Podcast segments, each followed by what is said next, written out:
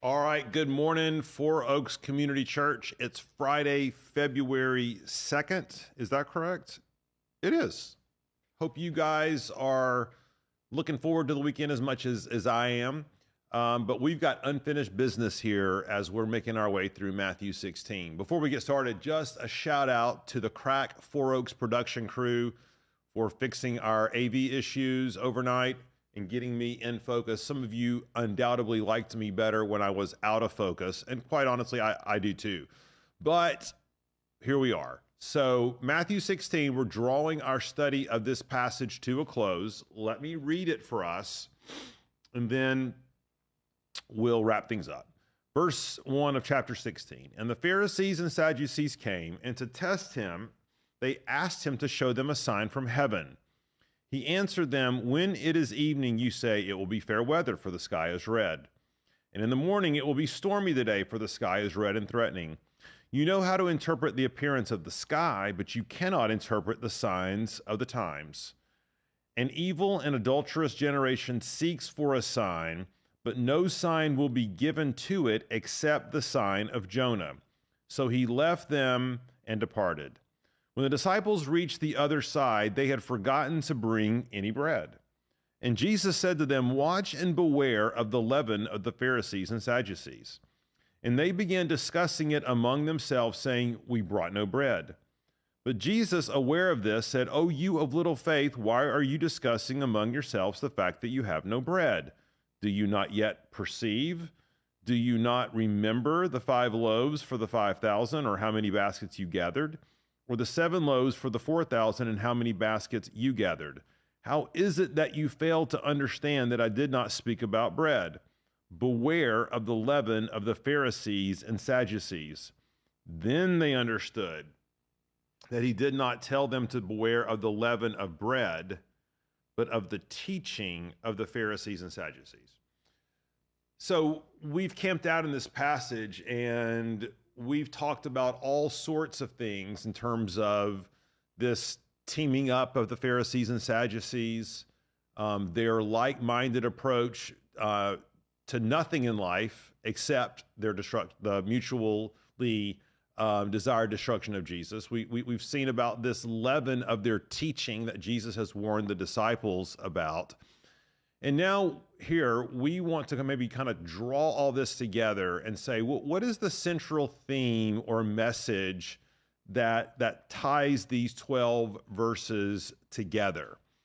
And I think this is something we can only come to at the end of a study. So, so if you, again, if you think about it, we started on the out, out, outermost circle. We talk about biblical interpretations as, as a series of concentric circles, starting from bigger, going to smaller we started out here with the context, right?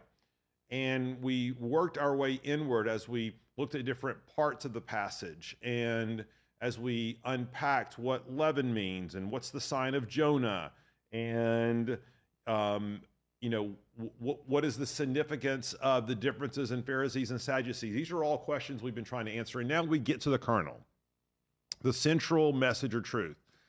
And I would say that that in a general way, well, what I see as the central motif or or what have you in this in this passage has to do with sight. Spiritual sight. Spiritual seeing, okay? And I think when you and the and, and the way that I come to that is is simply this. I want you to notice that in those first four verses, um, Jesus puts an emphasis on the fact that while things like the weather patterns are very obvious and anyone can discern them, okay, by looking at the sky, red sky at night, sailors delight, red sky in morning, sailor take warning. But in contrast to that, they cannot see, interpret, perceive the signs of the times. They cannot understand um, what Jesus is doing what he's pointing them to, who he's testifying to be. Um, they have no sight, okay? And so that last line in verse 4 so he left them and departed. There is the sense there of like he's shaking the dust off his robes and he's moving on. right? Um, he's had interaction after interaction after interaction, but the Pharisees have um, consistently demonstrated an unwillingness and inability to see the spiritual truths that Jesus has been showing them. Okay, so that's number one. Number two, what do we see with the disciples? Now, there's no question the disciples are dull. they are they're slow on the uptake. They don't get things the first go around. Yet, by the time we get to the end of the passage, what does it tell us in verse 12? Then they understood the, about what Jesus was instructing them. Okay, so look at verse 9. Do you not yet perceive or see or understand? But yet, by the time this section is over, they do understand. They do have spiritual sight. They do see. Okay.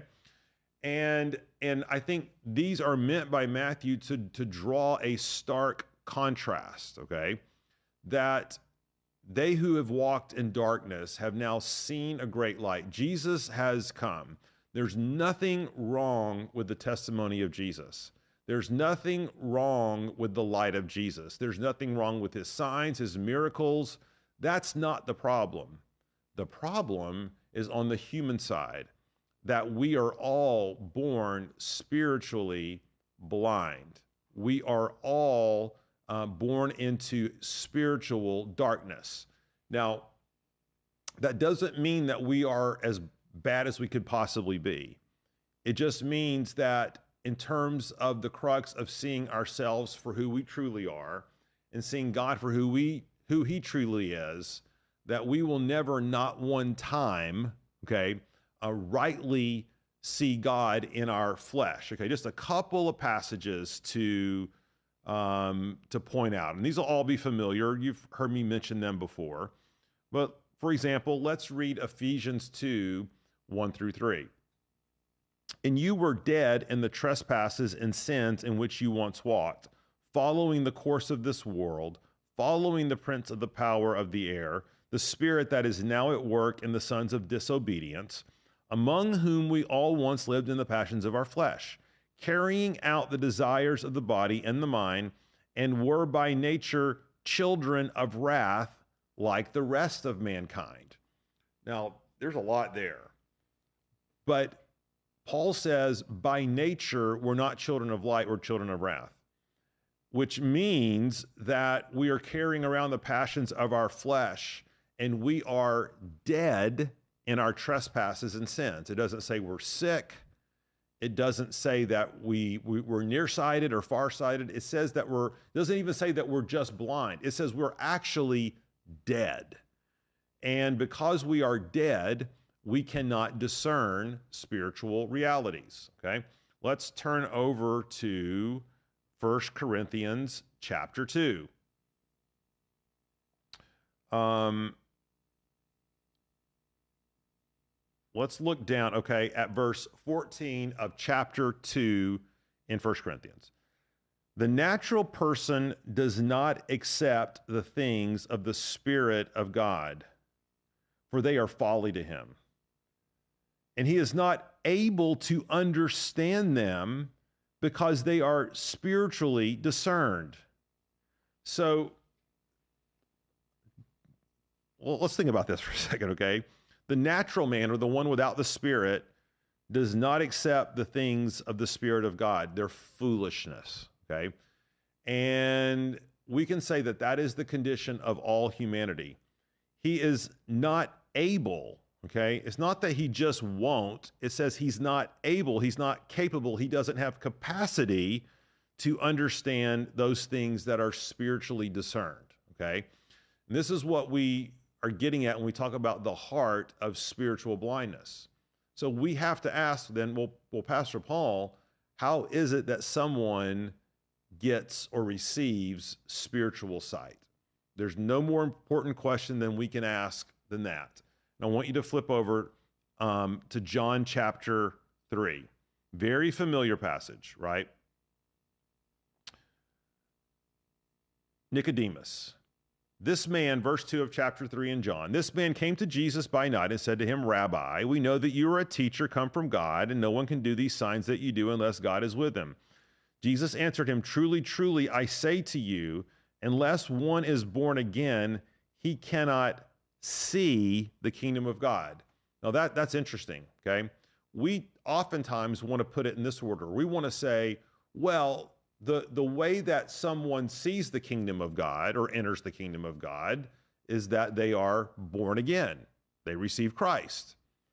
Well, how is someone to receive Christ if they cannot even discern spiritual things? They're a dead person. It says here, not only, you know, if you look down in verse 5, it says he cannot enter the kingdom of God unless he's born again. But it also says he cannot see the kingdom of God. He can't perceive the kingdom of God. And so, how is it that a blind person receives sight? How is it that the beauty of Jesus is opened up to a sinner's heart. And Jesus tells us in verses 6 and 7. He says, That which is born of the flesh is flesh, and that which is born of the Spirit is spirit. Do not marvel that I said to you, You must be born again. The wind blows where it wishes, and you hear its sound, but you do not know where it comes from or where it goes. So it is with everyone who is born of the Spirit. Jesus and Paul give us the answer here, right? The only way out of spiritual blindness is that the Spirit of God has to lift the cloud and the darkness from our eyes. This is, this is not something we can do for ourselves. It is something we are wholly, completely, and fully dependent upon God to do, which means this the most, one of the most important things that we can do um, to counteract spiritual blindness, okay, um, that we see in others, okay, um, that might even be present in ourself, not in a salvific sense, but just in terms of our ability to, to know and discern God's word, is prayer. Is, is praying that God, you would lift the blinders. God, you would open the eyes of that person's heart. God, please give me a sense of spiritual discernment that is wholly other from myself, that is fully and completely supernatural. You see, the, the, the difference in the Pharisees and the disciples, okay, is not their eyesight, okay, at this, uh, well, let me put it this way. In their natural places, there's no difference between the two.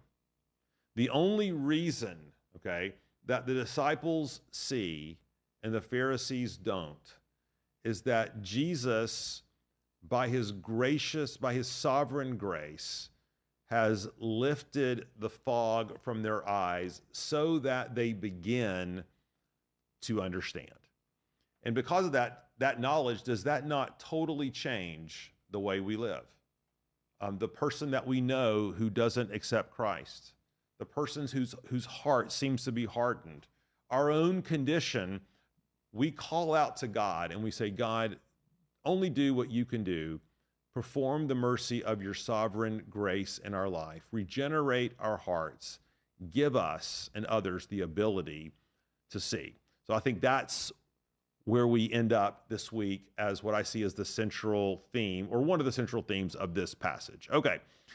We'll be back here Monday, bright and early, to pick it right back up in what will prove to be maybe one of the most critical passages in all of Matthew, Peter's confession at Caesarea Philippi. All right, let's pray. Lord, do for us what we cannot do for ourselves and give us spiritual eyes. Give us discernment.